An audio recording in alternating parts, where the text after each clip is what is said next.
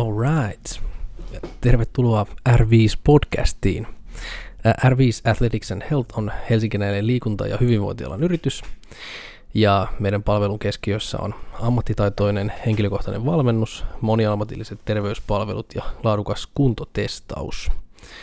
R5 Podcast käsittelee laaja-alaisesti aiheita eri liikunta- ja terveyssektorilta ja meidän kaikkien R5 ammattilaisten johdolla. Ja tänään meillä on vieraana siis Juho Kuusisaari, valmentaja ja kohta osteopaatti. Tervetuloa.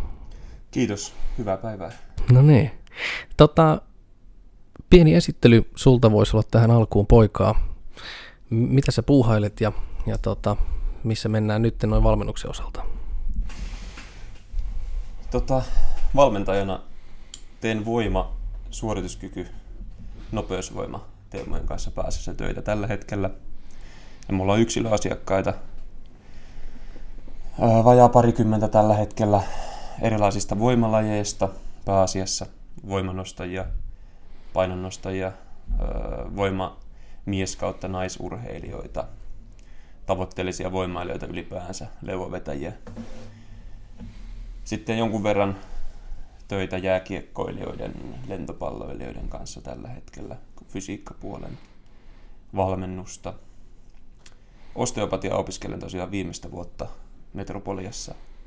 Ja valmistuminen olisi tarkoitus tapahtuu toukokuun lopussa. Katsotaan, miten tämä tämänhetkinen koronatilanne vaikuttaa mm. asiaan, mutta toivottavasti ei kauheasti. Teen myös koulutushommia, Joo. täydennyskoulutusta tota, liikunta- ja valmennusalan ammattilaisille. Meillä on semmoinen kuin suorituskykyvalmentaja, semmoinen organisaatio tuossa viime syksystä asti ollut pystyssä. Ja Joo. mitäs muuta? Meillä on myös tuommoinen iso seura, järjestetään parkour- ja sirkusalan tota niin, toimintaa kaiken ikäisille ympäri Suomea. Meillä on viidessä kaupungissa toimintaa, teen siellä organisaatiotason töitä, liikunnanohjaajien esimiestyötä. Ja sitten on tässä nyt tämmöinen sivutoiminen aloitteleva tietokirjailija myös samaan aikaan. Eli on tässä niin kuin monenlaista meneillään, mutta kaikki liittyy enemmän tai vähemmän toisiinsa, niin Joo. ne nivoutuu siinä aika mukavasti kyllä yhteen. Joo, kuulostaa aika, aika, aika paljon mielenkiintoisia mielenkiintoisia juttuja sulla on tässä menossa ja toivottavasti päästään vähän sivuamaan pikkasen niitä kaikkea, mutta Joo. tänään ehkä olisi pointtina se, että mm, ehkä toi sun, voisiko sanoa omin aihe nyt ehkä niin kuin valmennuksen kannalta ja noiden koulutuksen kannalta ja toki tämän kirjaprojektinkin kannalta, niin, niin olisi, olisi äh, suorituskyky, mistä voitaisiin keskustella ja tota, ää, sen niin kuin kehittämisestä ja valmentamisesta ja, ja ehkä testaamisesta ja Joo. Ja tota, voitaisiin lähteä siitä liikkeelle, että m- miten yleisesti sä niin kun, ää, kun puhutaan suorituskyvystä, niin, niin tota, mitä se tarkoittaa? Se on hyvä kysymys. Kyseessähän on vähän semmoinen yleistermi. Ihmiset varmaan jaottelee sitä hyvin eri tavalla.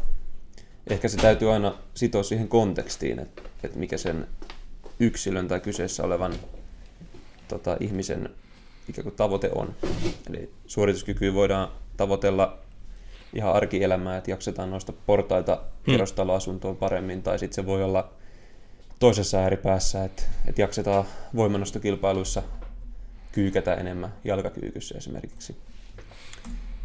Sitä voisi varmaan jaotella hyvin monesta eri näkökulmasta, että, että hengitys- ja verenkiertoelimistön suorituskykyä sitten voidaan miettiä maksimivoimaominaisuuksia, ylipäänsä voima, yleisvoimaominaisuuksia, mm.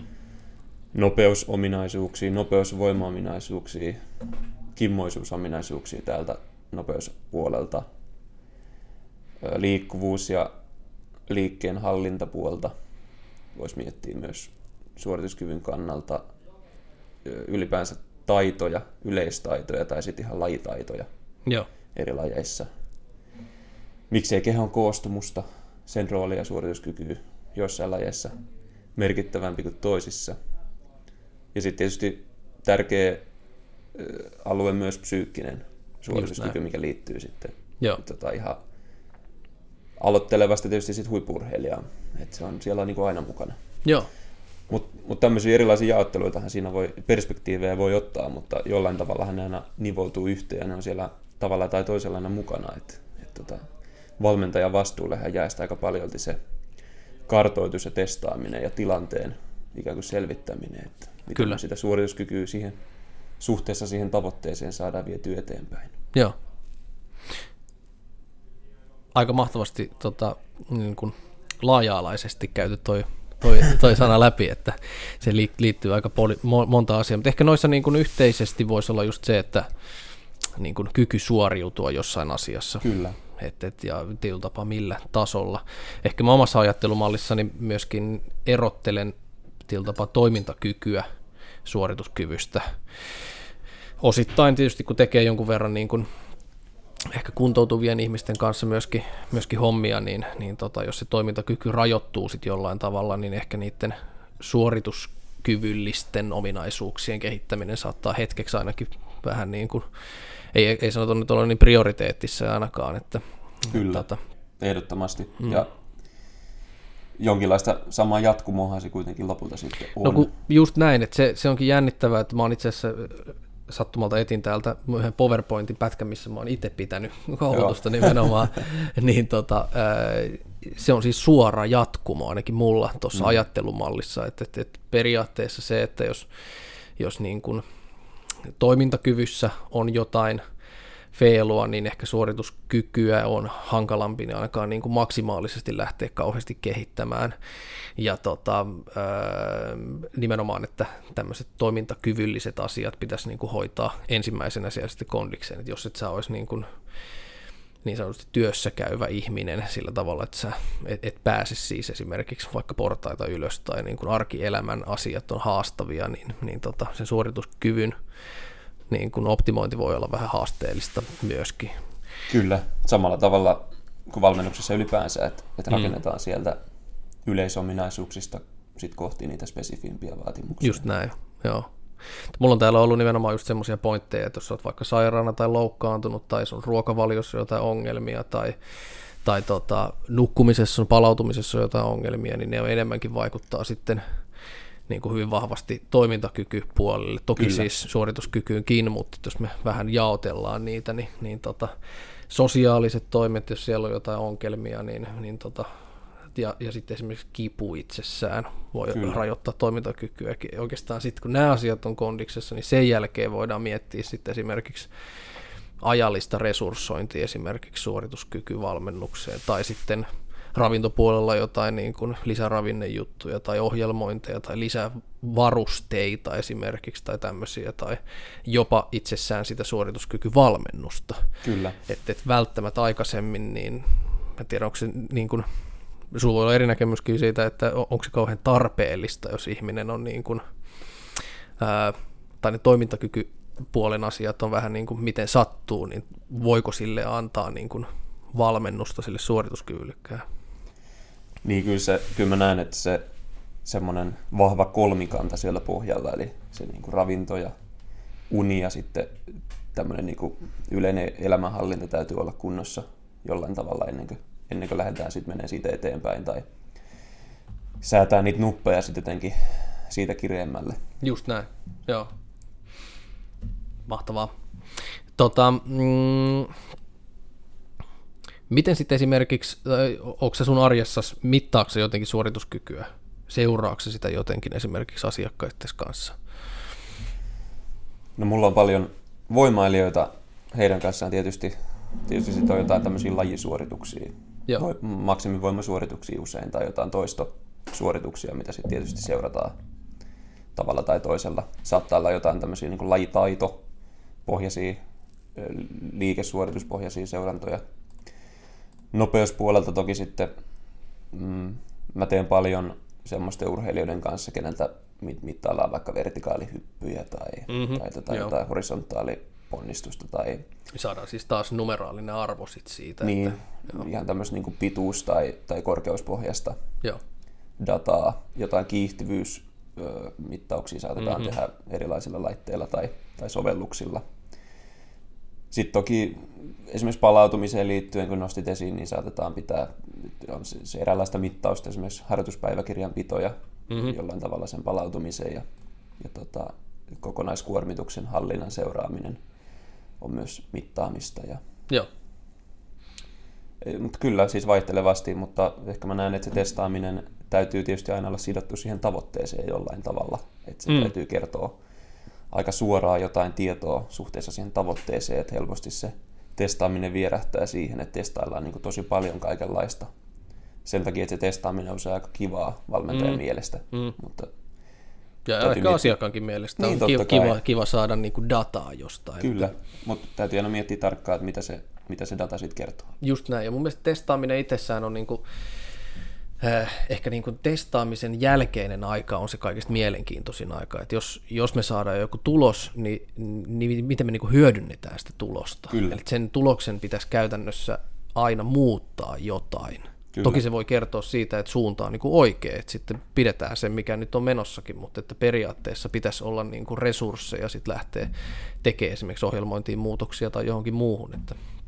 Ja ehkä usein, mitä itse näen ja koen, että, että usein valmentajilla saattaa se sudenkuoppa olla se, että, tai miksei siis ihan urheilijoilla tai, tai tekijöillä itselläänkin, että, että seurataan liikaa niitä niin kuin numerisia arvoja, mm. jotain kiloja tai jotain kiihtyvyyslukuja tai korkeuksia tai senttimetrejä korkeushypyssä tai jossain. Että se kehitystä saatetaan pystyä mittaamaan mahdollisesti myös hyvin erilaisilla mittareilla. Että se voi olla se palautuminen tai se voi olla se joku lajisuoritus, joku liikesuoritus, mm-hmm. joku liikkuvuus, toiminta-alue nivelissä tai, tai kehon koostumus tai ihan mitä vaan. Mm-hmm. Siinä on niin monenlaisia eri mit, mittauskeinoja, miten voidaan seurata sitä niin kuin kokonaiskehitystä. Etenkin jos tehdään vähän kokeneempien Joo.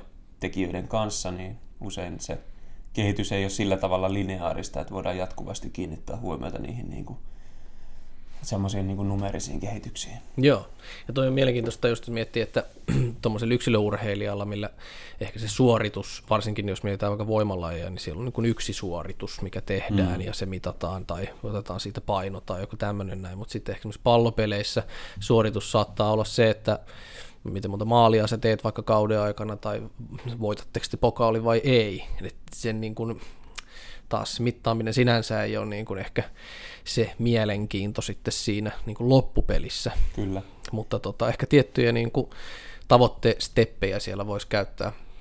Voimala, voimalajien kanssa erityisesti ää, teen töitä paljon sen niin kuin psyykkisen puolen kanssa siinä mielessä, että miten, miten se semmoinen niin kuin valtava iso absoluuttinen kuorma esimerkiksi mm. kohdataan, tai Joo. miten sen kanssa työskennellään kilpailutilanteessa ja miltä se, miltä se tuntuu selässä ja et, et ei anneta sen niin kuin, ottaa valtaa semmoisen pelon tunteen tai jonkun epävarmuuden tunteen, että tällä tavalla mun mielestä voi seurata myös hyvin kehitystä ja sitten tämmöiset tekijät saattaa olla semmoisia, ketkä sitten erottelee niin keskiverron voimailija sitten semmoisesta niin korkean tason voimailijasta, että miten, miten sietää sitä epämukavuuden tunnetta esimerkiksi erilaisissa tilanteissa. Joo, Joo ja varmasti niin kuin urheilijalla nimenomaan sen mentaalipuolen niin tota, ja epämukavuuden sietäminen, ehkä pienen kivunkin sietäminen, niin pitkällä aikavälillä on, mikä erottaa sitten myöskin kuntoilijan, ehkä huippuurheilijasta. Että joku kuntoilija saattaa olla, että se on niin kuin kerran viikossa semmoisessa mielentilassa, että se pystyisi niin kuin antamaan itsestään maksimaalisen suorituksen, mutta periaatteessa urheilija voi olla, että se joutuu antaa sen koko aika, niin kuin siis jatkuvalla syötöllä useita kertoja viikossa, useita kertoja päivässä. Niin tota, toi on mun mielestä tosi iso pointti nimenomaan siinä, että miten sä saat niin kuin psyykattua itsesi joka kerta siihen Kyllä. Niin kuin isoon suoritukseen ja niin, että se suorituskyky oikeasti siellä piikissään voisi vielä kasvaa sitten isommaksi.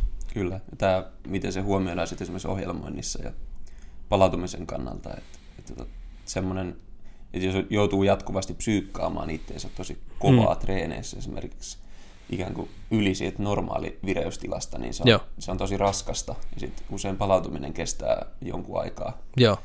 Et tota, jotkut urheilijat pystyy tekemään sitä niin kuin jatkuvalla syötöllä, mutta se saattaa olla sitten yllättävän niin kuin raskasta ja kuluttavaa henkisesti. Just näin. Niin, että se ei niin kuin varsinaisesti tunnu helpolta se niin. tekeminen. Jos Kyllä. se tuntuu koko ajan vaikealta ja raskaalta, niin kyllähän se on kuormittavaa. Just näin. Mitä tota, ää, nyt jos puhutaan niin suorituskykyvalmennuksesta, teillä on siis tota, ää, se kirjakin käsittelee tätä aihetta, niin, niin miten niin kuin se valmennus itsessään sitten esimerkiksi eroaa ehkä niin kuin, voidaanko puhua perinteisestä valmentamisesta tai niin kuin, tavoitteet tietysti vähän vaihtelee ja tällä tavalla, mutta että miten sä kuvailisit niin kuin nimenomaan suorituskyvyn valmentamista? En, en mä tiedä, eroaako se välttämättä mm. niin paljon, että, että tota, meillä on ehkä ajatus se, että me halutaan tuoda, tuoda siinä esimerkiksi meidän, tota, jos vaikka kirjaprojektiin miettii tai, tai sitä projektia muutenkin, niin tuoda se semmoinen niin kuin tämän hetken tuore tieto siitä niin kuin fyysisen valmentamisen, fyysisten, ominaisu, fyysisten ominaisuuksien kehittämisen puolesta ja sitten yhdistää se siihen niin kuin ihmisläheiseen Joo. valmentamiseen. Et, Just näin. Et, tota, et me, ei, me ei työskennellä, vaikka tehdään kovatasoisten tota, niin kuin fyysisten urheilijoiden kanssakin töitä parhaimmillaan, niin se on siitä samalla tavalla ihminen kuin tahansa, että yes. sitä ei voi ikään kuin sitä valmentamista lähestyä jollain tavalla niin kuin laitteena tai koneena. Joo. Et ehkä, ehkä semmoinen niin kuin punainen lanka siellä on taustalla, että yhdistetään se, se tota, semmoiseen niin kuin biopsykososiaaliseen viitekehykseen se Noniin. valmennustyö. Loistavaa. Joo, ehkä perinteinen valmennus tässä voisi just tapa, niin kuin, tapa miettiä sitä, että annetaan joku niin kuin tämmöinen perussapluuna ihmiselle ja sitten sen pitää niin kuin, vähän niin kuin tehdä ne omat valintansa sitten siihen suhteen ja ehkä se kehittyy, ehkä se sitten ei kehity, että tuossa tuo yksilöllisyys on varmasti isossa, isossa roolissa ja varsinkin sen niin kuin suorituskyvyn piikkaamisessa, että mitä me voidaan niin kuin vielä lisätä että saadaan siitä ihmisestä niin kuin kaikki irti. Kyllä, kyllä. Ja nimenomaan, että se valmennustyö ei ole, ei ole semmoista asiantuntijatyötä pelkästään. Että, että siinä olisi nimenomaan se semmoinen niin kommunikaatio ja vuorovaikutus. Si- Kyllä. Sen ympärille se rakentuu ne tärkeimmät asiat. Joo. Ja sen jälkeen tulee sitten kaikki muu. Joo. Joo, ja tämä on niin kuin se luottamus toisaalta sit siihen toiseen, niin kuin toiseen ihmiseen, niin, niin tota, tietysti se, että et, tota, mm, ei pidä niin kuin valmentajan niin kuin käsille niin sanotusti heittäytyä, että kyllähän ne asiat pitää itse tehdä kuitenkin siellä, että se rauta Kyllä. pitää silti nostaa itse, että, että vaikka olisi kuin hyvä valmentaja, niin, niin tota, urheilijan tarvii niin kuin itse ponnistella ja pinnistellä kehittyäkseen. Että. Kyllä, ja itse koen, että et, tai itse pyri antaa valmennettaville aika paljonkin vastuuta myös siitä omasta Joo. tekemisestään, ja että et pystyy tekemään semmoisia päivittäisiä päätöksiä harjoittelun suhteen, ja Joo. Et, et vähemmän teen itse tällä hetkellä semmoista valmennusta, että pystyisin olla päivittäin harjoituksissa jonkun kanssa mukana, mm. niin tota, täytyy pystyä toimimaan itse ja tekemään fiksuja päätöksiä ja luottaa myös niihin omiin päätöksiin. Ja Sitten sit hakee sitä sparriapua sieltä mun puolelta kuitenkin myös siihen lisäksi. Mutta... Joo etenkin kokeneemmilla, kokeneemmilla harjoittelijoilla, niin usein niitä ensimmäisiä juttuja, mistä sitä valmennusta kiittelee, on nimenomaan se, että, että on joku, jonka kanssa käydä niitä asioita läpi. Joku, Just jolle näin. kertoo, joku, jolle vuodattaa niitä hyviä ja huonoja fiiliksiä, kun ketään muuta ei kiinnosta välttämättä niin paljon. Mm, mm. Että tämmöisiä juttuja sieltä usein nousee niin kuin ensimmäisenä. Kyllä. Joo, ja se on vielä hauskaa, että yleensä se valmentaja on niinku todella kiinnostunut niistä. Niin, ihan silloin, että joo, että okei, jee, että kerro mulle kaikki, että vähän kyllä. siistiä, että joo, joo, että sulla oli tämmöinen fiilis, ja sitten taas toiset on sillä että no, no ei, ei, puhutaanko jotain muusta? Että... Kyllä, pitää paikkansa. Joo, mahtavaa. Tota, mm, olisiko sinulla jotain esimerkkiä heittää nyt vaikka voimavalmennuspuolelta? Että tota, miten niin kuin ihminen kehittyy sit siinä, mitä asioita siellä pitää ottaa sit huomioon, että saadaan ihmisestä niin kuin, öö, vaikka sitten voimanostossa vahva. No tota, kyllähän siellä tärkeimpänä melkein on kuitenkin se semmoinen, miten sen voisi suomentaa, niin kuin vaivan näkö, mm. niin kuin effort. Joo että täytyy niin kuin nähdä vaivaa. Että et täytyy olla, se harjoittelun täytyy olla semmoista niin kuin riittävän raskasta, Joo. Jotta, jotta tapahtuu, onko ne sitten fysiologisia tai psyykkisiä, mutta jonkinlaisia adaptaatioita sitten siihen harjoitteluun. Joo. Ja se niin kuin tuut suhteessa siihen suoritukseen vahvemmaksi. Joo. Mutta totta kai sitten niin täytyy harjoitella liikemallit, täytyy olla kunnossa, jos vaikka voimanostossa, niin niitä ei ole niin kuin mitenkään maailman mullistava vaikeita, mm, mm. ne liikemallit tai lajitaidot sinänsä. Ö, täytyy olla, olla semmoinen niin kuin pitkäjänteinen asenne Joo. siihen harjoitteluun ja sitoutua siihen prosessiin.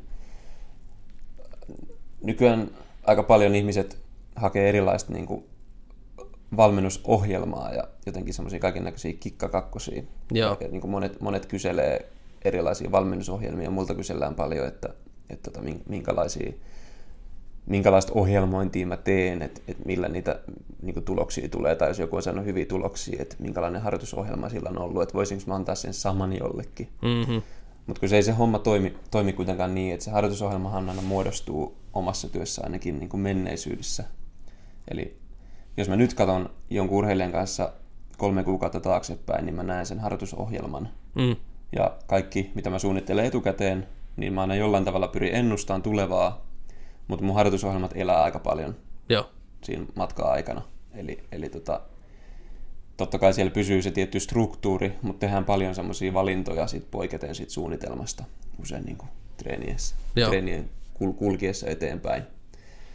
Ja itse ajattelen, että sillä harjoitusohjelmalla itsessään ei välttämättä aina ole ihan niin suuri merkitys, jos siellä toteutuu ne tärkeimmät perusperiaatteet taustalla. Joo. Siellä on niin kuin nousujohteisuus, se on riittävän spesifiä, siellä mm. on variaatiota, yes. siinä on se pitkäjänteisyys. Yes.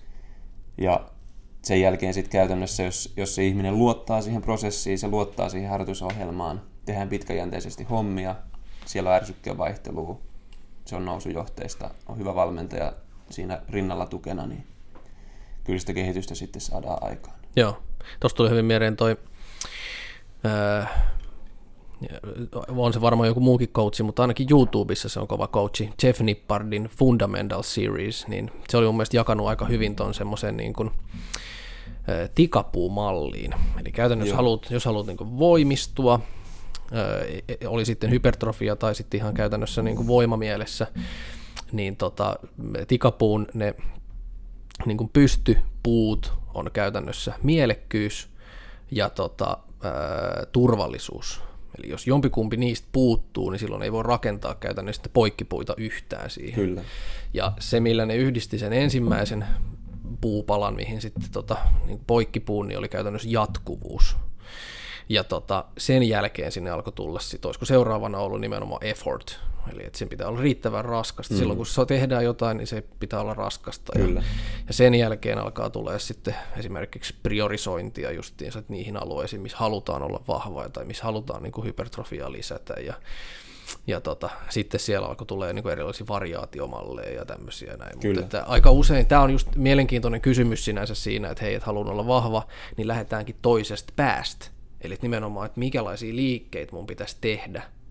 No, se usein kiinnostaa niin, ensimmäisenä. Niin, nimenomaan. Ne on niitä sitten semmoisia niin pikku nyansseja, mitä siellä Just näin. mietitään sitten siellä viikkotasolla joo. Kyllä. Ja yksilötasolla mietitään, ja niillä voi olla isojakin merkityksiä ajoittain. Mm. Mutta niin kuin aiemminkin puhuttiin, puhuttiin siitä suorituskyvystä, niin siellä täytyy olla ne pohja, pila, mm. pilarit ikään kuin kunnossa, Just näin. joiden päälle rakentaa, ettei sitä niillä semmoisilla kikkailuilla niin yksinään tule mitään. Joo. Ja se onkin hauska nyt, jos mietitään, että katsotaan nyt vaikka sitten sosiaalisesta mediasta, niin tota, vaikka huippuurheilijoita tai jotain huippunostajia tai jotain tämmöisiä, niin aika useinhan niistä näkee justiinsa sen osan, kun ne kikkailevat jotain. Mm, Mutta se, se on ehkä niin kuin 5 prosenttia. Se on tosi pieni osa, se on joskus tehty joku pieni variaatio, mutta että se perus niin kuin rummuttaminen on sitä nimenomaan sen... Somessa näkee paljon, paljon niin kuin erilaisia PR ja semmoisia niin kuin, tavallaan harjoitusjaksoja huippuonnistumisia Joo. ja sitten sit jotain niin kuin vähän erikoisempia liikevariaatioita, mitä tulee sitten vaan kuvattua, koska ihmiset ei kuvaa niitä tylsiä mm-hmm. semmoisia perusarkirutiineitaan. Just näin. Tänään taas kyykkäsin. Ah, niin. okay. Mitä siellä se luultavasti on taustalla 95 prosenttia niin. ainakin vähintään. Juuri näin. Täytyy, täytyy tavallaan nähdä sen verhon taakse ja ymmärtää se koko konteksti ja sitten mahdollisesti ne älyttömän monet harjoitusvuodet, mitä siellä taustalla on. Joo, kyllä. Tota, mm, sä puhut paljon nimenomaan myöskin niin kuin nopeuden kehittämisestä ja niin. nopeusvoiman räjähtävyyden kehittämisestä, tämmöisestä näin. Niin tota, voitaisiin vähän keskustella siitäkin. Joo. Sä oot ainakin omassa harjoittelussa nyt siirtynyt jonkun verran siihen niin kuin voima, voimailupuoleen, voimannostohommiin, mutta sulla tausta oli kuitenkin siellä parkouri osastolla. Joo, mulla on parkour-puolelta ja sitten yleisurheilu yes. puolelta niin kuin omaa, omaa laji, lajitaustaa myös. Joo. Miten tota, esimerkiksi nopeuden harjoitteleminen sit näissä lajeissa? Tietysti yleisurheilussa varmaan harjoitellaan paljonkin, mutta onko parkourissa sitten? Niin, no, ne on lajikulttuuriltaan hyvin erilaiset lajit. Mm. Et, tota, parkour on hyvin tämmöinen niin kuin vapaamuotoinen, vähän semmoinen katukulttuurilaji, eli, eli se rakentuu perinteisesti hyvin puhtaasti sen itse lajin tekemisen Joo. ympärille pelkästään. Että semmoista oheisharjoittelukulttuuria niin on niin kuin vähemmän. On Kyllä. alkanut tulla, tulla enemmän ja tota, se on positiivinen ilmiö. Sitten taas yleis- yleisurheilupuolella on niin kuin paljon pitempi historia siinä niin kuin lajin, lajin puolesta ja sitten totta kai ne lajisuoritukset on paljon niin kuin spesifimpiä. Mm. Rajatumpia. Erikoistut, että, niin se erikoistut niin. johonkin tiettyyn Kyllä. lajiin, että sä vaikka juokset, juokset vaan niin kuin sataisen matkaa mm. tai sitten vaikka 200 matkaa lisäksi, mutta Joo. se on niin kuin rajatumpi se toiminta-alue. Niin. Mutta jos miettii niin kuin niitä lajeja itsessään ja sen niin kuin liik- liikettä, jos nyt niin kuin niin. parkourista katsotaan tiettyjä osa-alueita, niin, niin siinä on aika rajuja, räjähtäviä hyppyjä ja, Kyllä. ja tota, mitä nyt tietysti yleisurheilussakin on. Niin tota, ja tiedäthän sä nytkin niitä, vaikka ehkä se laji on vähän jäänyt niin kuin pois sulta. Niin... Päivittäisestä harjoittelusta joo. joo. Ja sitten toki tässä niin kuin voimailuaikana sit toki on tullut elopainoa myös on tullut lisää, että keho on mm. sitten adaptoitunut, adaptoitunut toisenlaiseen harjoitteluun, että totta kai se painon lisääntyminen sitten näkyy siinä hyppäämisessä jonkun verran, mutta no, se nyt tietysti irtoaa vielä ihan hyvin. Joo, kyllä. Silleen ok. Joo. No miten jollain niin voima, voimailijalla itsessään tuommoinen niin hyppyharjoittelu tai nopeuden harjoittelu, räjähtävä harjoittelu, niin mm, ohjelmoiko itse sun asiakkaille paljon sitä, minkälaisessa roolissa se itsessään sitten on siellä? Kyllä, kyllä mä suht paljon joo tai varmaan enemmän kuin mitä tyypillisesti tai perinteisesti Joo. ohjelmoidaan. Et, et, tota, um, tietysti riippuu vähän lajista, että ajatellaan vaikka, jos voimamieslajeja ajatellaan, niin se, sehän on niin menossa lajinakin vielä semmoisen niin jotenkin urheilullisempaan suuntaan tällä hetkellä, etenkin tuolla vähän kevyemmissä sarjoissa. Että siellä kyllä vaaditaan niin kuin monenlaisia ominaisuuksia, että vaikka se maksimivoimareservihän siellä niin kuin kaiken pohjalla on totta kai. Joo ja, ja pohjaominaisuutena ylipäänsä, mutta etenkin siinä lajissa, niin kyllä siellä vaaditaan sitten taas hyvin erilaisia energiantuottoalueita. Mm. Vaaditaan niin kuin nopeus, voimantuottoa, vaaditaan nopeita jalkoja, nopeita askelia. Mm-hmm. Et, et näissä lajeissa totta kai keskitytään paljonkin välillä tämmöisiin ominaisuuksiin. Henkilöstä riippuen ja sitten totta kai kisoista riippuen, että mitä lajeja on tulossa. Voimanostajilla siinä tietysti pyritään sitten harjoittamaan sitä voimanopeuskäyrää kuitenkin yes, niin kuin mon, monipuolisemmin, että vaikka lajisuoritukset on, on siellä niin kuin ääripäässä, siellä voimapäässä yksi RM-alueella käytännössä, niin, Joo. niin tota, pyritään sitten kuitenkin sitä käyrää ikään kuin jollain tavalla siirtämään myös sitä nopeuspäästä sitten välillä eteenpäin Joo. kehittämään. Ja tota, siinä tietysti täytyy sitten pitää vain turvallisuusjutut mielessä, että ei voi voimanostajia niin kuin ihan yhtäkkiä laittaa tekemään jotain aitahyppyjä, koska sitten helposti tulee loukkaantumisia, mutta, Joo. mutta hyvin yksinkertaisillakin progressioilla niin saadaan vähän semmoista niin kuin sähäkkyyttä Joo. siihen tekemiseen. Joo. Joo, ei, ei, ei näe ihan tota kaikkia voimanostia esimerkiksi aitahyppyjä tekemässä, tai ainakaan kauhean, yleensä kauhean isoja sällejä muuteskaan hyppimässä niin. tuolla. Että... Kyllä mulla tällä hetkellä, jos mietin, ketä voimanostajia, voimanostajia paljon, paljon valmennan tällä hetkellä, niin kyllä kaikilla on ohjelmassa jotain, jotain tota hyppyharjoituksia Joo. Niin kuin käytännössä koko ajan melkein enemmän tai vähemmän. Joo, joo. Mahtavaa, koska hyppääminen on kivaa. Niin. Ja, ja sinänsä nimenomaan niin kuin kehon painolla tehtäviä asioita, missä saa niin kuin räjähtävää voimantuottoa tehtyä, niin hyppääminen on niin kuin hyvä. Kyllä. Ja toki variaatioita me saadaan siihen ilman, että niin kuin vaikka boksi, boksille jos hypätään, niin iskutus on aika paljon kevyempi, niin ei tarvi aina niin kuin nimenomaan tulla korkealta alas, Niinpä. jotta tuottaakseen niin kuin voimaa. Niin, niin se tota... on se semmoinen niin laskeutuminen ja se eksentrinen voimantuotto siinä laskeutumisvaiheessa usein ja se isku, semmoinen, mikä saattaa äkkiseltä aiheuttaa paljonkin sitten vähän turhaa rasitus, ylirasitusta mahdollisesti, niin Just näin. boksihypyillä usein jaksotaan jotain matalatehoisia plyometrisiä Joo. hyppyjä niin kuin semmoisille tota, peruskuntakausille tai muille, missä sitten voidaan rakentaa myös niitä, ra- valmistaa niin kuin sidekudoksia ja mm, niveliä tota, siihen iskutukseen, mitä on tulossa ja, Joo. ja tota, jollain matalilla pudotushypyillä pystyy alkaa tekemään Mm. vähän kontakteja ja Joo.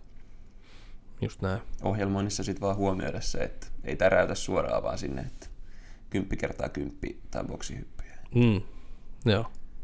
Sitäkin voi progressioida sitten Kyllä. pikkuhiljaksi. Joo, koska erityisesti tämmöisellä kaverilla, jolla niin voimataustaa on siellä aika paljon, niin sille ei välttämättä sitten ne sidekudokset kuitenkaan ole siinä kondiksessa. Versus mm. sitten joku kevyempi kaveri pystyy ehkä ottaakin sitä vastaan, Kyllä. jolle ehkä sitä niin kuin nimenomaan sitä räjähtävää voimantuottoa olekaan sit niin paljon.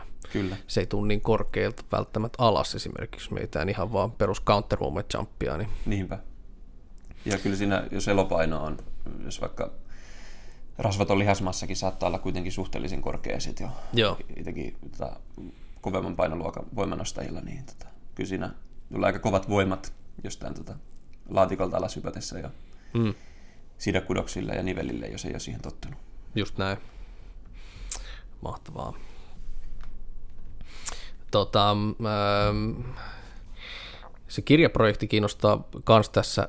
Sä oot siinä, mitä sä oot kerennyt siihen jo kirjoittelemaan?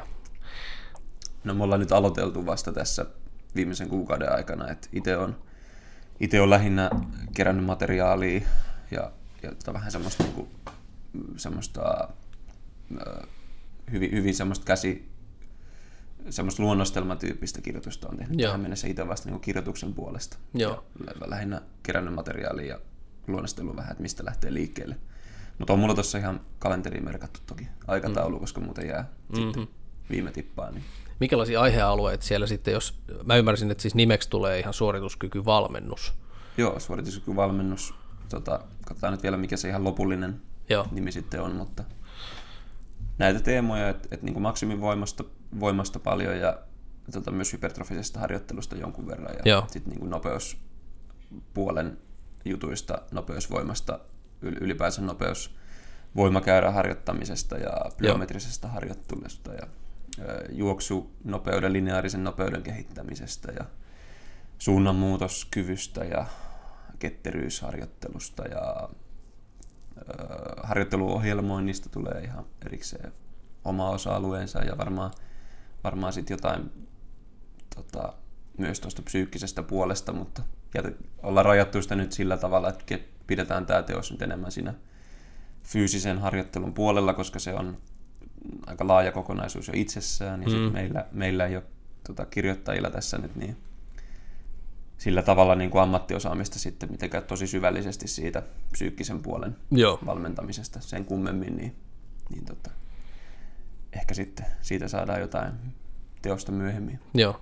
Se voimanopeuskäyrä on nyt tässä niin kuin mainittu muutamaan kertaan, niin, Niin. Tota, onko se semmoinen työväline, mitä sä esimerkiksi käytät jossain määrin niin kuin sun työssäsi nyt asiakkaiden kanssa mittaamiseen tai yleensä ohjelmointiin tai sen, Joo, kyllä mä usein saatan myös sitä kautta peilata vähän sitä, sitä tota, ö, tavallaan tavoiteanalyysiä, Joo. mi- mitä me lähdetään tavoittelemaan, tai että et miten se urheilijan ominaisuudet tällä hetkellä sijoittuu siihen käyrälle. joo, Et, tota, riippuu toki siitä urheilijasta ja lajista. joo, Ja, tota, saattaa olla, että usein voimanopeuskäyrän kautta pystyy myös urheilijalle itselleen hahmottaa aika hyvin sen, että esimerkiksi mitä varten me vaikka lähdetään harjoittelemaan jotain hyppyjä mm. niin kuin voimanostajan kanssa, Niinpä. koska se voi tuntua tosi hölmöltä, se voi tuntua semmoiset, että se näe netissäkään kenenkään, mm-hmm. vaikka voimanostajan paljon tekevän semmoista harjoittelua, just näin, niin sen kautta pystyy vähän perustelemaan sitä, että hei, että tässä on tämä niin teoriatausta.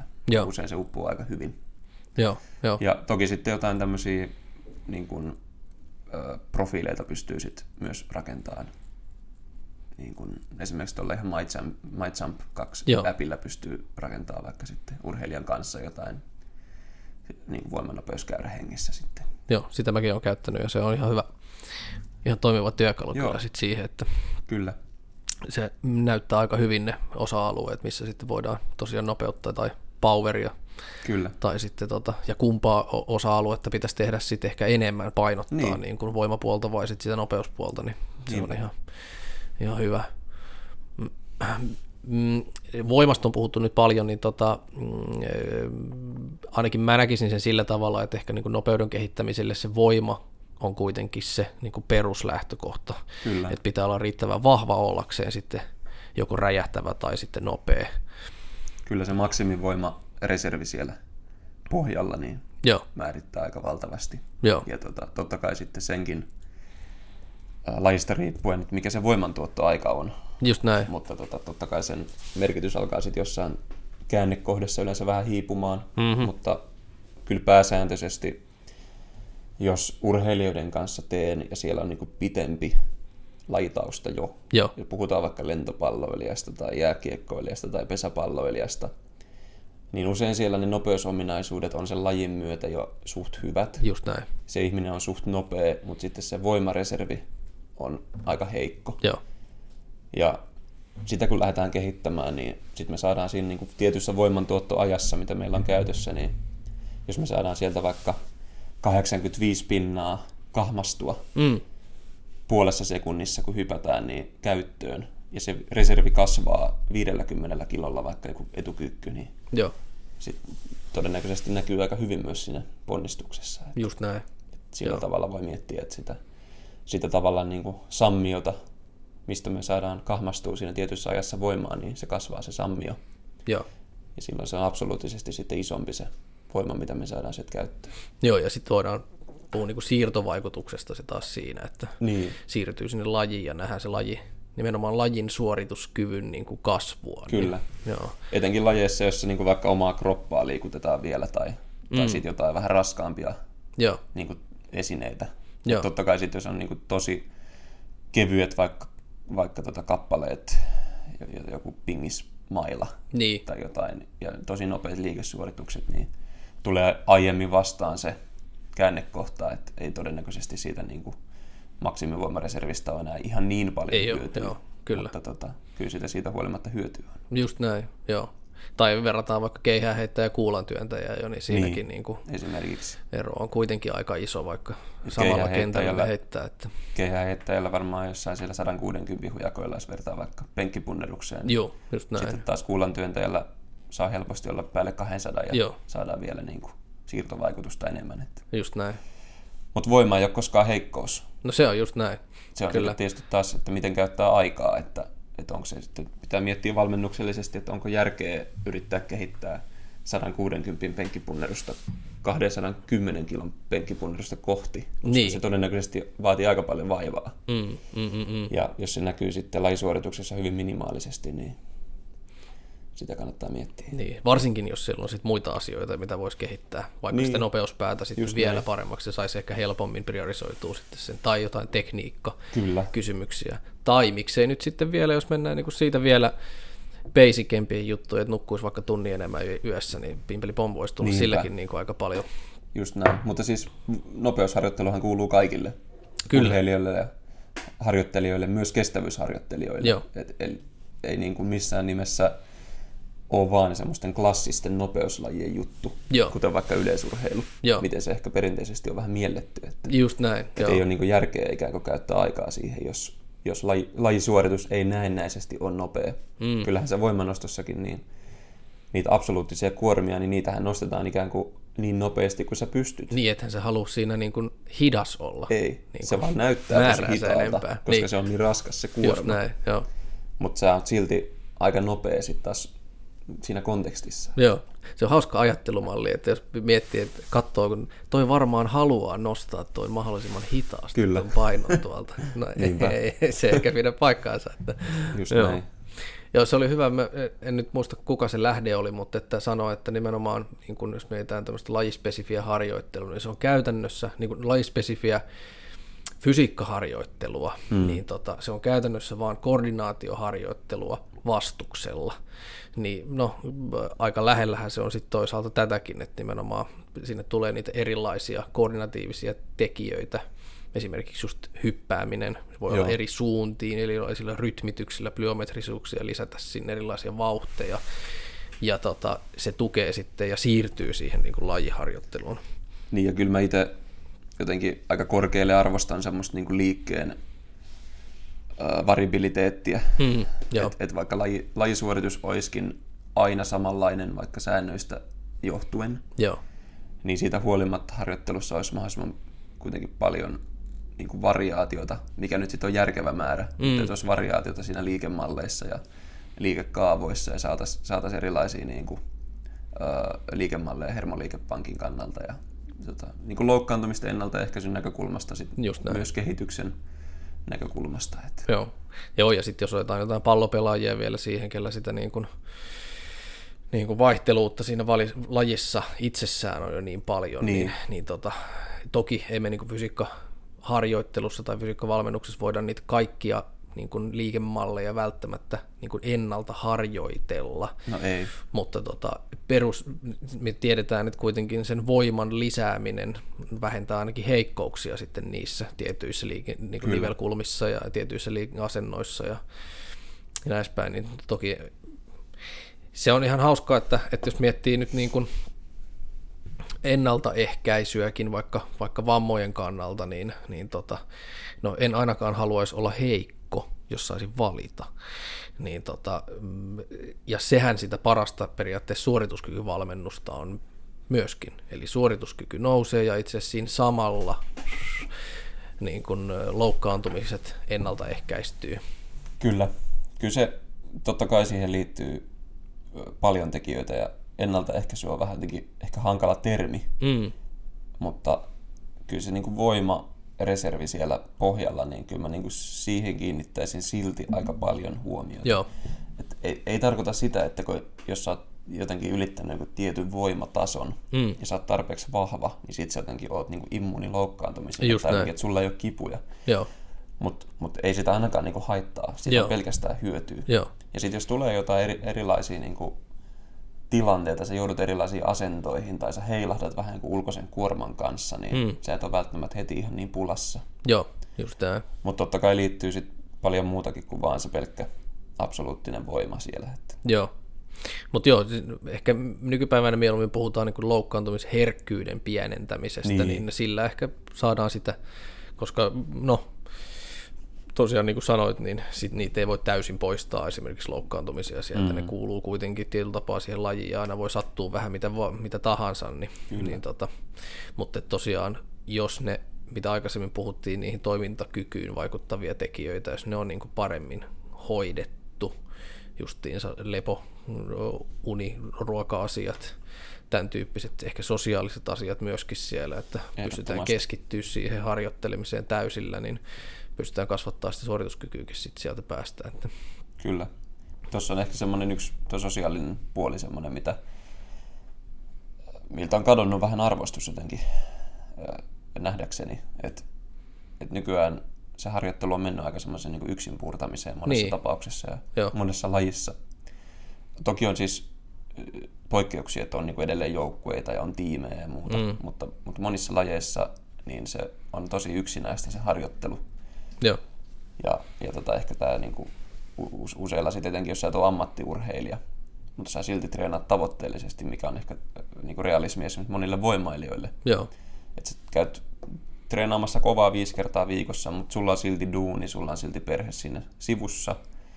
Joudut käydä sit sen pari tuntia siellä salilla omalla aikataululla mm. yksin vääntämässä. Mm. Niin sitten katoo, katoo kyllä paljon, jos siinä ei ole semmoista sosiaalisuutta. Että että jotenkin siinä on ehkä semmoinen, mitä, mitä valmentajat vois jatkossa miettiä, että miten sitä voisi niinku kehittää tai miten salit voisi kehittää sitä, että Joo. syntyisi semmoisia sosiaalisia piirejä ja treeniporukoita ja semmoista niinku yhteisöllisyyttä. Joo. Koska mä koen, että sillä on kyllä tosi niinku iso merkitys siihen harjoitteluun sit pitkässä juoksussa. Kyllä. Kyllä joku crossfitti on vähän päässyt tietyllä tapaa semmoiseen asemaan, että, Joo. että sinne mennään niin kuin yhdessä tekemään ja tsemppaillaan. Ja ne... Crossfitissä se näkyy jo ja käydään niin treen, treenaamassa porukalla paljon. Joo, kyllä. Mutta se on vähän jopa sellainen poikkeuksellinen. Et ehkä painonnostossa myös jonkun verran, mutta sitten taas tuolla niin kuin monissa mm. muissa voimapainotteisissa lajeissa, niin se on mennyt vähän sitten taas toiseen suuntaan. Ja kyllä. Ehkä semmoinen saliharjoittelu ylipäänsä. Niin no, joo, kyllä. Kuunnellaan vaan itse musiikkia ja Joo. päästellään menee. Joo, otetaan Sitten. kuva sinne Instagramiin. Että... Niin ei siinä mitään vikaa ole, mutta, niin. mutta olen vaan miettinyt, että, että jotenkin tuo sosiaalinen elementti, niin eikö siinä niin kuin menettää helposti aika paljon No just niin näin, että siinä, siinä olisi paljon niin kuin, nimenomaan positiivisia juttuja, mitä voisi siitä saada. Että, kyllä. Kyllä vain. Mahtavaa. Tota, öö, no, mua ainakin henkilökohtaisesti kiinnostaisi myöskin tämä teidän mm, suorituskykyvalmentajakoulutus. Mitä se niin kuin sitten pitäisi, teillä on yksi ainakin tämmöinen kokonaisuus jo Ensimmäinen vedetty. meillä oli jo alkuvuonna just tuossa hetkinen viikko sitten viikonloppuna, Noniin. niin oli se viimeinen. Ihan tuore. Viimeinen viikonloppu, joo. Ja, ja tota, jouduttiin nyt tämän koronan takia niin vähän lyömään kevään suunnitelmia uusiksi, mutta, joo. mutta syksyllä nyt sitten viimeistään joo. tulossa lisää. Ja, ja tota, meillä on kolmen viikonlopun setti. Siinä on tota, ensimmäinen viikonloppu on, pohditaan tämän, nimenomaan tämän suorituskykyteeman ympärillä. Mennään paljon maksimivoima Joo. teemoja, ö, hypertrofista harjoittelua ja vähän energiantuottosysteemeistä. Joo.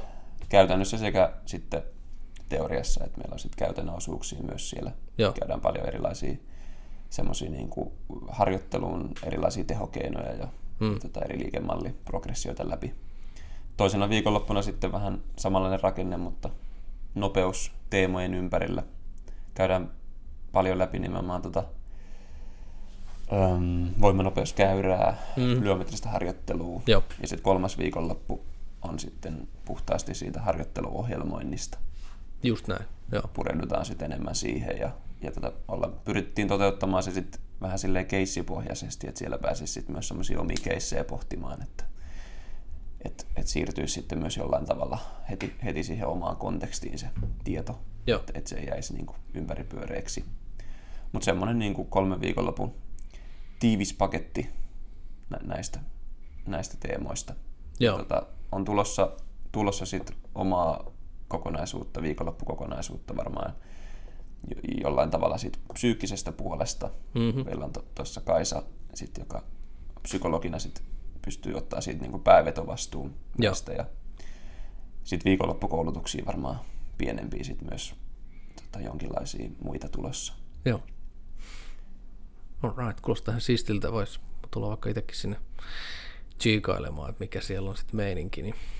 Hyvähän näissä on aina näissä koulutuksissa se, että, että vaikka siinä on kouluttajan roolissa, niin siellä pääsee aina sitten itse oppimaan myös. Että, Joo. Että, että tota, semmoista vuorovaikutusta ja sitten totta kai sinne tulee sitten semmoista porukkaa, kenellä on osalla paljonkin kokemusta ja mm-hmm. näkemystä, niin mm-hmm. pääsee sitä aina vähän peilailemaan ja, ja olla pyritty pitämään se tieto tietysti semmoisena niin kuin avoimena, että, että tota, ei perustu mihinkään omiin metodologioihin, että, Joo. että on, on semmoista niin kuin avointa lähteisiin perustuvaa tietoa tarjolla. Joo. Ja päivitetään sitä aina joka viikonlopuksi aina sitten, että olisi mahdollisimman tuoretta. Hmm. Se on hyvä, koska sitä on aika paljon saatavilla kuitenkin nyt. Tuntuu, että toi, toi puoli kiinnostaa niin tutkijoitakin. Ja, on ja joo, tota... tietoa on paljon, tulee jatkuvasti ja ja tota, kyllä se vaatii aika paljon lukemista, että hmm. et jotenkin hahmottaa vähän sitä kokonaistutkimusnäyttöä. Että et pelkästään semmoinen niin yksittäinen paperi niin ei vielä hirveästi välttämättä kerro.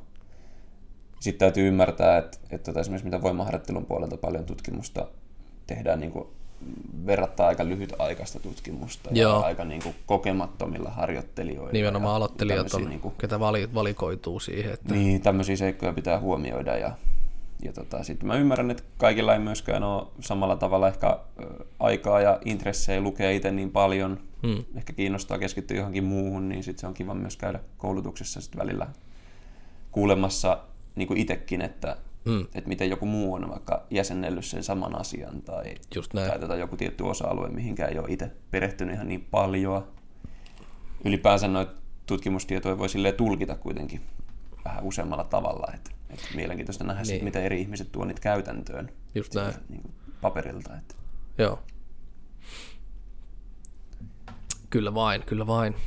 Joo, tota, mm, maksimivoiman harjoittelu on semmoinen, mikä, tota, mikä kiinnostaa ehkä niin urheilijaa tai ihan ketä tahansa, niin, on, niin. onko sulla mitään nyt niin kuin uutta mullistavaa tutkimustietoa varsinaisesti sitten esimerkiksi siitä tai voimaharjoittelusta yleensä? Uh.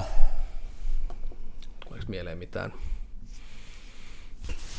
No ei nyt varmaan ole tullut mitään kovin mullistavia juttuja. Niin, et, et koska... Kyllähän meillä on sille aika hyvä käsitys niistä perusteista siellä pohjalla. Ja Kyllä. Ne peruspilarit kantaa aika pitkälle. Että et totta kai sitten niinku jatkuvasti tulee tarkentuvaa tietoa vaikka jostain. No nyt on, nyt on niinku paljon puitu näitä hypertrofisen harjoittelun Joo.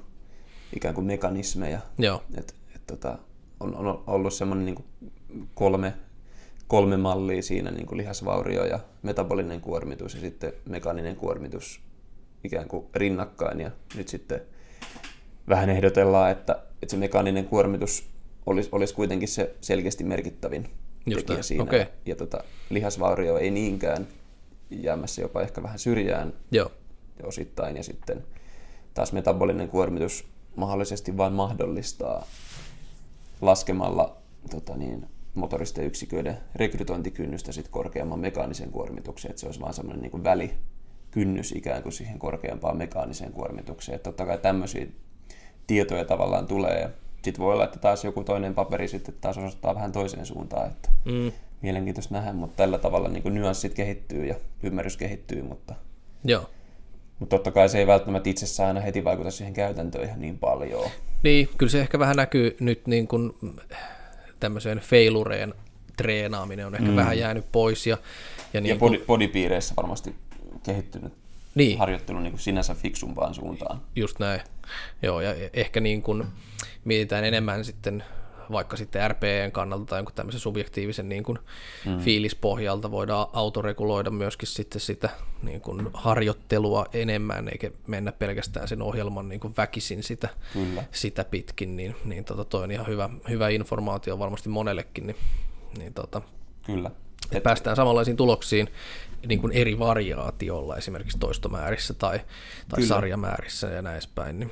Joo, ja sitten mekaanista kuormitustahan tietysti voidaan niin kuin saada aikaan monella eri tavalla, ja totta kai siis ärsykkeen vaihteluna sitten on hyvä kierrättää erilaisia menetelmiä. Että joo, joo. Ei tee jatkuvasti samaa. Joo. Eilen oli myös mielenkiintoinen julkais, tai ei, ei tämän olla ihan eilisen päivän, mutta eilen, eilen lukasin semmoisen uuden, uuden paperin domseihin liittyen. Joo. Siinä spekuloitiin semmoista ajatusta, että, että se olisi niin kiinni lihaspindelien tota, her, hermopäätteiden niin kuin aksonit ikään kuin jää kompressioon Just näin. Ja sitten tämä, tämä loisi sitten niin kuin mekaanisen ja metabolisen ärsytyksen kautta sitten joo, tämän niin kipukokemuksen niin, sitten. Joo, joo, ja, tota, ja sitten jollain tavalla sitten, että miksi se tulee päiviä vasta perään, niin sitten keskushermosto, sympaattinen hermosto mahdollisesti sitten jotenkin rajoittaa sitä alkuun, että jättää sen jollain tavalla alleen ja sitten se sieltä jotenkin nousee. Että, että tämmöisiä niin kuin mielenkiintoisia mm, ajatuksia sitten, että uusia teorioita toki tulee jatkuvasti. Ja, Joo. Joo. avartaa vähän sitä ajattelua, mutta ei nyt so, sovi sitten taas toisaalta hypätä suoraan mihinkään kelkkaan ja laskea mäkeä alas. Niin. Odotellaan ja katellaan vähän ja pidetään silmät ja korvat niin kuin auki. Joo. Toi on, toi on tosiaan mun mielestä jännittävä niin kuin aihealue sinänsä, koska tota, siitä tulee aika paljon. Me pidettiin just vähän aika sitten siis kylmähoidosta Joo. nimenomaan podcasti, niin siinäkin oli hyvä miettiä niin kuin hypertrofiaa, esimerkiksi voiman, voiman Joo. lisäämistä ja miten se liittyy sitten esimerkiksi siihen, niin siinä tuli myös luettua sitten noita. Ja miten niin kuin periaatteessa pitkälle niin kuin tutkijat viittii tutkiakin tuommoista, esimerkiksi niin kuin kylmäterapiaa varsinaisesti, niin, kyllä. niin siitäkin löytyy aika paljon niin kuin informaatiota. Kyllä, mutta kyllä se niin kuin, totta kai sitten välillä, välillä miettii sitä, että olisiko rahalle järkevämpääkin käyttöä, että no. sitten taas joitain – ehkä itse alkaa jo vähän ottaa päähän noin foam-rollaukseen Joo. liittyvät vertailututkimukset, kun sitä jatkuvasti verrataan johonkin eri interventioihin ja sitä aina todetaan, että, että tota, ei ole näin edes sen parempi. Mm. Sitten sit tavallaan se selitysmalli, mikä siellä taustalla on, niin me tiedetään, että hyvin erilaisilla menetelmillä me saadaan väliaikaisesti hermoston kautta niin kuin muutettua nivelten liikelaajuutta. Joo. Ja ne vaikutukset ei ole pysyviä.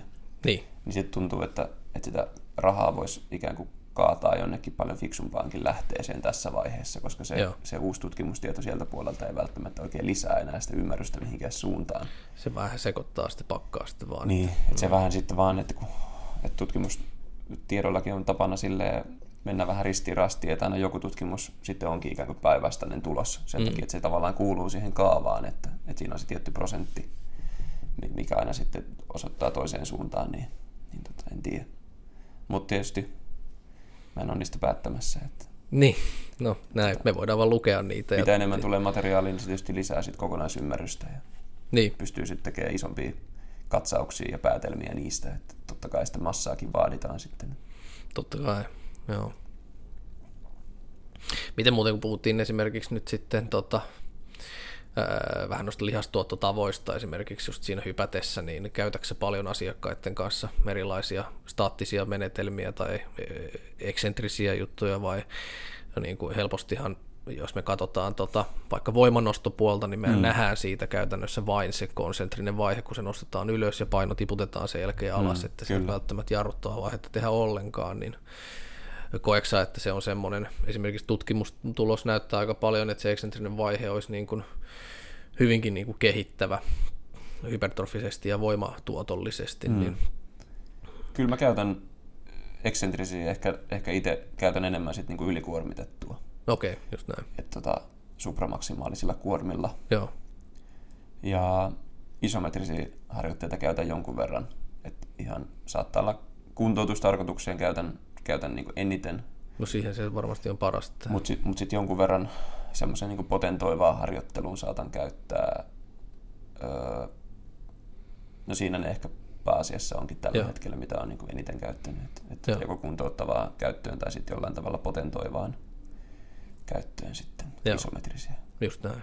All right. Mutta tempovariaatioita ehkä muuten tulee käytetty itse eniten, eniten sitten ehkä, niin kuin, jos pelataan kivun kanssa jonkun liikepelon kanssa, mm-hmm. vaikka vamman jälkeen, tai sitten ö, liikemalleja opetellaan joko aluksi tai sitten jonkun loukkaantumisen jälkeen. Että, että itse tykkään sitten enemmän muuten keskittyä sitten niin kuin nopeeseen liikesuoritukseen. Toki sitten taas tietyillä kuormilla on, on niin kuin hyvä pystyä hallitsemaan se eksentrinen vaihe, mutta, mutta en hirveästi käytä semmoisia tempovariaatioita, missä sitten eksentristä vaihetta ikään kuin jarrutellaan niin kuin liikaa, jos ei tarvi niin. jarrutella. Joo, joo. Että se voi tehdä erikseen sitten niin kuin erillisessä harjoituksessa. Niin, että enemmän sit, iso, isommalla kuormalla sitten taas erikseen, jos tehdään niin kuin supramaksimaalista esimerkiksi. Että Joo. Vaikka pinnoille ihan pelkästään vain eksentristä kyykkyä, niin tämmöisiä, tai penkissä vaikka, niin käytän kyllä. Just näin, all right. Sä puhut aika paljon tuosta kivusta myöskin, ja, ja tota, no sä oot kohta osteopaatti, onko siitä tullut paljon niin tuosta koulutuksesta nyt sulla duuniin tai valmentamiseen tai tähän suorituskykyyn liittyen sitten jotain näkökulmia? No kyllä tuo koulutus on saanut aikaan sen, että on lukenut ihan valtavan määrän kuntoutuskentän niin kuin tutkimusmateriaalia läpi ja Joo. kirjallisuutta läpi. Ja kyllä mä koen, että se lukemistyö, mitä siinä on tapahtunut, niin on kyllä antanut tosi paljon näkemystä omaan valmennustyöhön. Ja ehkä, ehkä sieltä niin kuin nousee päällimmäisenä nimenomaan toi ylipäänsä semmoinen niin biopsykososiaalinen lähestyminen mm. ihmiseen ja ihmisen valmentaminen niiden ominaisuuksien valmentamisen sijaan. Ja, ja, ja sitten niin moderni kiputiede. Et, et, musta valmentajana niin kuin nykyään ajattelen, että on niin äärimmäisen tärkeää jopa ymmärtää sitä kipua ja sitä kivun fysiologiaa ja sitä niin kuin psyykkistä puolta jollain tavalla, koska jos tekee niin tavoitteellista harjoittelijoiden kanssa työtä, niin se kipu on siinä kuitenkin jollain tavalla läsnä. Ja, ja se valmentaja pystyy kyllä sen kanssa, tai auttamaan ikään kuin sen kanssa soutamista kyllä niin kuin tosi paljon, vaikka ei olisikaan itse mikään kuntoutusala ammattilainen vielä. Ja jotenkin se kiput, kiputiede ehkä antaa jonkinlaista silmää sitten myös muihin asioihin kuin pelkästään vain sen kipuun, että se auttaa vähän ymmärtää, että, että okei, että, että niin kuin rakenne ei välttämättä aina korreloikaan jonkun tuntemuksen kanssa mm. ja tämmöisiä niin kuin asioita. Joo, tai se vähän... toimintakyky välttämättä korreloi mm. sen kivun kanssa. Niin että... esimerkiksi, että mm. se ei, niin kuin, ne ei ole ihan käsi kädessä mitenkään perinteisesti. Valmennuskentällä saatetaan paljon ajatella, että, Joo. että joku kipu on selkeä merkki heti jostain niin kuin vauriosta tai, tai niin kuin virheestä. Joo, ja se niin kuin, varsinkin jos mietitään sitä maksimaalista suoritusta ja koetaan vaikka piikatakin sitä, niin, niin. Ja, niin tota, aika usein jossain niin kuin pallopeleissä tai lajiharjo, niin kuin, tämmöisissä joukkueen lajeissa, niin helposti on sillä, että okei, jos sulla on paikka kipeä, niin tuu sitten, kun se ei ole enää kipeä Kyllä. takas. Niin sit, mitä siinä välissä sitten tehdään, niin varmasti voidaan tehdä niin kuin tosi paljonkin asioita ja, ja jopa kehittää sitä niin kuin suorituskykyä, miksei nyt vaikka sen kuntoutusprosessinkin aikana. Mutta Kyllä. Että... Mulla on paljon asiakkaina tälläkin hetkellä semmoisia semmoisia treenaajia, jotka haluaa treenata kovaa, on, on kovat tavoitteet, mutta on saattaa olla taustalla jotain kipuja tai, tai jotain vammaa tai muuta, niin mm. hakee sitten myös siihen apua, että, että kuinka niiden kanssa siinä samaan aikaan sitten painitaan ja mennään eteenpäin. Ja Joo. Siihen jonkinlaista silmää. Mutta kysyt tuosta koulutuksesta, niin ei meillä niinku peruskoulutuksessa niin, niinku, on niinku yllättävän vähän siitä kivusta. Joo. Et, et kyllä se niinku, kivusta lukeminen on tapahtunut niin kuin sitten sen koulutuksen ulkopuolella, mutta sanotaan, että tuo koulutus on sitten ollut semmoinen niin kuin sysäävä tekijä, mikä sitä ikään kuin ohjannut siihen suuntaan, että on alkanut sitten itsekin, Joo. itsekin niin kuin kaivelee Joo. lisää, että siinä mielessä se on ollut hyvä. Joo, koska mun mielestä mahtava kombinaatio sinänsä, niin kuin, että on suorituskykyvalmentaja, joka on kiinnostunut nimenomaan siitä puolesta, koska se ei ehkä ole semmoinen ehkä yleisin, mm. yleisin tapa sitten, että joko ollaan sitten jompi kumpi, mutta että, että ne on molemmat niin kuin samassa paketissa. Niin, Kyllä. Tota...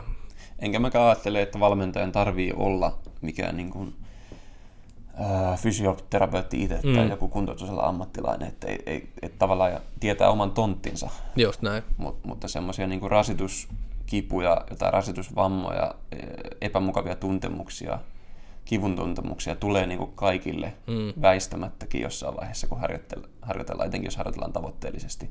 Tulee myös ihan niin kuin tavallisille ihmisille ja kuntoilijoille. Niin jos sä ymmärrät sitä maailmaa vähän paremmin ja osaat, osaat luovia niiden tuntemusten kanssa ja auttaa sitä ihmistä, niin siitä on kyllä valtavasti apua.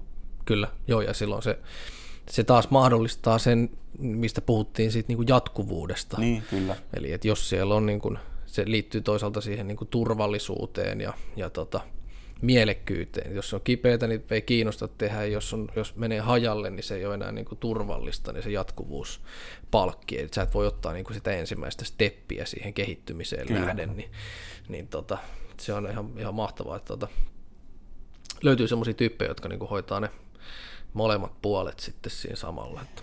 Ja kyllä mä siitä huolimatta tietysti sit omassa työssäni, niin jos mä sille olen enemmän valmentajan roolissa, niin sit saatan, saatan sitten totta kai myös konsultoida muita ja ohjata jollekin Totta muulle käymään, koska sitten koen, että se on myös arvokasta saada jonkun muun mielipide siitä ikään kuin tilanteen ulkopuolelta. Kyllä.